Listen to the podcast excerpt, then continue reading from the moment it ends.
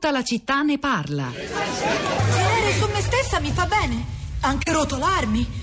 L'autostimolazione sembra che aiuti a rilassare il sistema nervoso.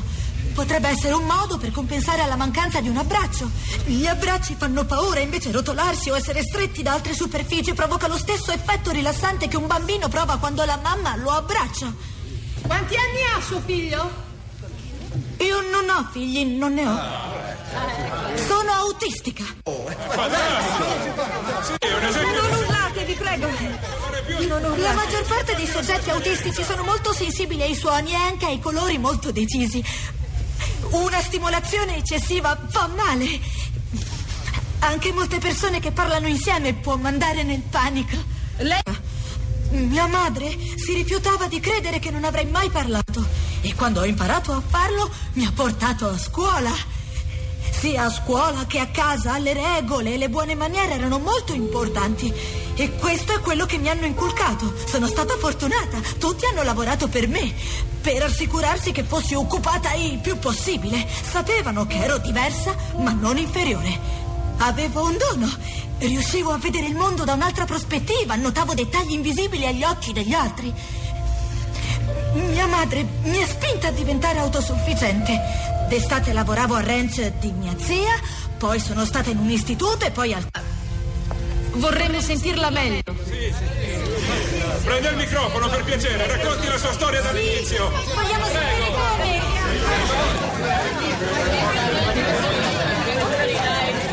Questa era la scena finale di Temple Grandin, una donna straordinaria, film del 2010, diretto da Mike Jackson, sul soggetto della stessa Temple Grandin, docente alla Colorado State University, considerata una delle più importanti attiviste nel movimento di tutela di- degli animali, che col suo lavoro ha rivoluzionato il- le pratiche proprio per il trattamento degli animali, eh, soprattutto negli allevamenti, eh, ma anche quello di presentare al mondo, nel dibattito pubblico, il punto di vista delle persone autistiche, perché lo è lei stessa contribuendo dunque anche in questo modo ad affinare le metodologie di intervento più adatte e a sostenere le persone colpite da questa, da questa sindrome. Allora, ci sono delle storie da ascoltare, ci andiamo subito, ma ci sono anche i social network con le, sue, con le loro reazioni e commenti interessanti. Rosa Polacco è qui per raccontarci. Ciao Pietro, buongiorno, buongiorno a tutti. Sui social network, sì, più che reazioni ci sono molte testimonianze, anche molti contributi nel senso di articoli, approfondimenti e foto. Ci sono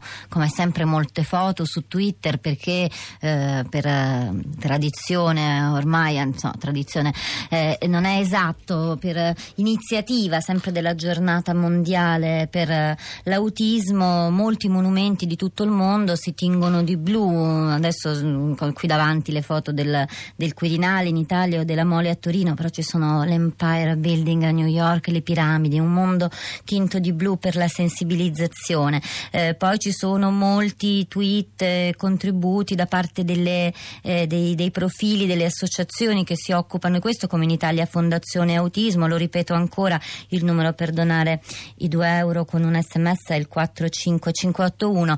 Eh, c'è Lucy che scrive l'autismo è parte di questo mondo, non è un mondo a parte. E poi siccome appunto è un'iniziativa, la giornata è mondiale, ci sono i tweet e contributi da tutto il mondo. Per esempio Ana dalla Spagna dice nella giornata mondiale dell'autismo queste realtà nascoste della società dobbiamo renderle visibili eh, per dare risposta sociale alle esigenze quotidiane delle persone con autismo e le loro famiglie. Tra gli articoli segnalo intanto dalla stampa un contributo interessante, Nicla Pancera racconta questa iniziativa che eh, serve per affrontare il problema della disuguaglianza tra paesi, soprattutto per la ricerca e l'accesso alle terapie eh, sull'autismo e poi c'è anche su Vanity Fair un eh, racconto da leggere, l'esperienza di Alessandra Rubiolo e di suo figlio Edoardo, e questo- per questo vi rimando però alla lettura eh, sul sito Vanity Fair, ci arrivate anche da Twitter.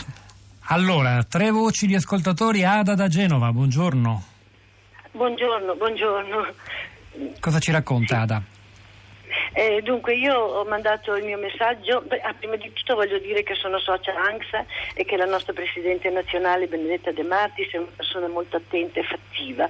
E sono socia ANXA a Genova da almeno vent'anni Quindi lei è un eh, genitore. Ci racconti perché abbiamo davvero pochi secondi.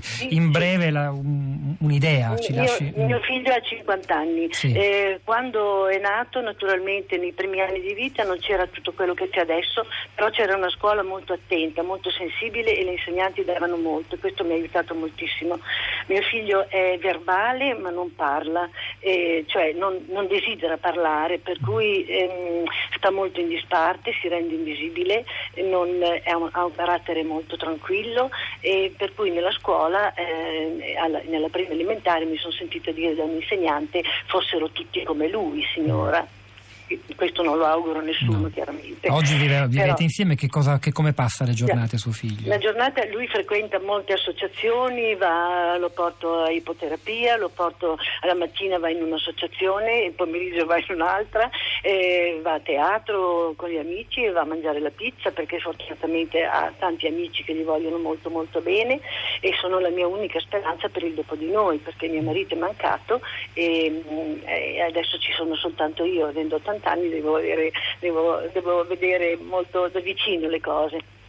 E, e- e lui fa una vita mh, movimentata per tutto quello che si può fare, però la pressia eh, gli rende la vita molto difficile perché eh, non prende iniziative, quindi anche nel, nel- nel perseguire la- la- l'autosufficienza, l'indipendenza è, è un lavoro veramente massacrante perché non, non c'è da parte sua l'intenzionalità di fare le cose, se non quando si vede che ha qualche eh, momento di, di turbamento o di adrenalina molto forte, in cui si arrabbia un po', ma dico un po' perché è, è una persona molto tranquilla, molto buona e allora in quel momento scoppia fuori qualche cosa che non è mai stato detto o che, per- che- o che magari finora non ha fatto e lo fa, non so, eh, per esempio si veste improvvisamente, si lava, si veste, fa la doccia, si veste da solo, cosa che normalmente Non non, non può fare, deve essere seguito perlomeno verbalmente da me.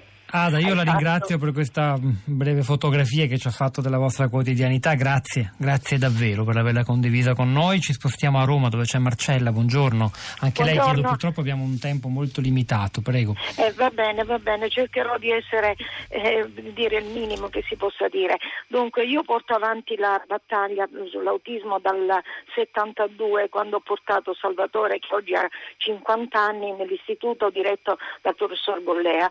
E praticamente ha, ha fatto una terapia psicoanalitica che è durata tanti, tanti anni, fino a quando purtroppo la terapeuta non si è spenta, dopodiché io ho utilizzato tutte le tecniche che mi erano state trasmesse da questa bravissima insegna professoressa e, e sono andata avanti col Salvatore. Quello che io vorrei chiedere è che si parla della legge sull'autismo, si parla del dopo di noi, praticamente molte eh, cose che riguardano queste persone in difficoltà ricadono sulle nostre spalle. Sono io che mi attivo, sì, devo dire che Salvatore ha l'assistenza del Comune di Roma, va a fare teatro, abbiamo trovato il canale della musica, il pianoforte, sono tanti anni e lui suona, non è un pianista come ha detto un maestro di musica, però suona benissimo brani anche difficili. E Insomma, una risposta c'è, ma c'è un gran ruolo da parte vostra. Io ora la devo salutare e mi scuso anche con Adriano da Brindisi, un terapista che voleva raccontare la sua esperienza. Ci torneremo a parlare di questo perché è davvero molto, molto importante.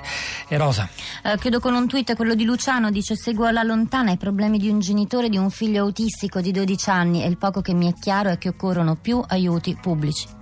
Allora, è il momento di Radio Tremondo, noi ci fermiamo qui, hanno lavorato a questa puntata di Tutta la città ne parla, Piero Brancali la parte tecnica, Piero Pugliese la regia, Pietro del Soldaro Sapolacco a questi microfoni, al di là del vetro, Sara Sanzi, Cristina Faloci e la nostra curatrice Cristiana Castellotti. Ci sentiamo domani.